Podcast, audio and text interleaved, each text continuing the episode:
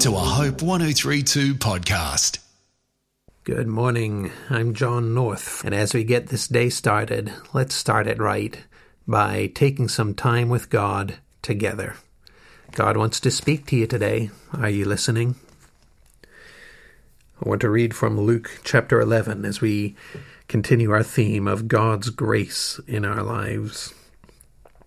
It says in Luke 11, verse 1 And it came about that while Jesus was praying in a certain place, after he had finished, one of his disciples said to him, Lord, teach us to pray, just as John the Baptist also taught his disciples.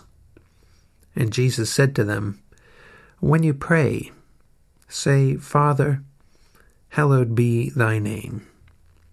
Your kingdom come. Give us each day our daily bread, and forgive us our sins, for we ourselves also forgive everyone who is indebted to us.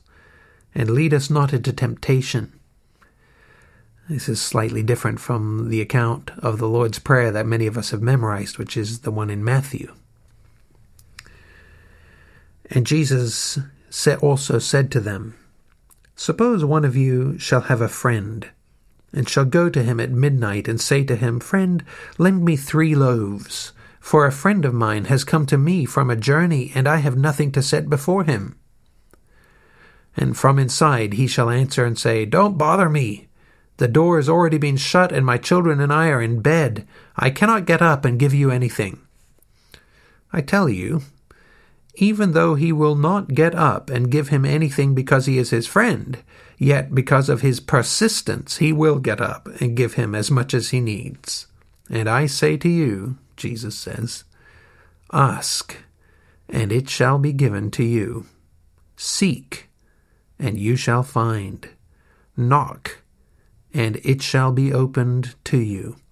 For everyone who asks receives, and he who seeks finds, and to him who knocks, it shall be opened. And it's interesting when you look at the Greek language that these words are originally written in. It really has the idea keep on asking, and it will be given to you. Keep on seeking, and you will find. Keep on knocking, and it will be opened to you. You see what a difference there is between God and the way people react to others, even though this guy was that man's friend. Because he was tired, he didn't want to get up and help him. But when his friend persisted, then he did. and Jesus says, persist in prayer, because God loves to respond to you. He goes on to say, Now suppose one of you fathers is asked by his son for a fish, he won't give him a snake instead of a fish, will he? Or if he's asked for an egg, he won't give him a scorpion, will he? If you then, being evil, know how to give good gifts to your children, how much more shall your heavenly Father give the Holy Spirit to those who ask him? God is so ready to bless you. He's so ready to respond to your prayers. But you need to recognize it. If you don't ask, you miss out on so much. Learn to pray and not just to ask with this big list of things that you're running through kind of uh, half heartedly. No. Talk to your Father in heaven.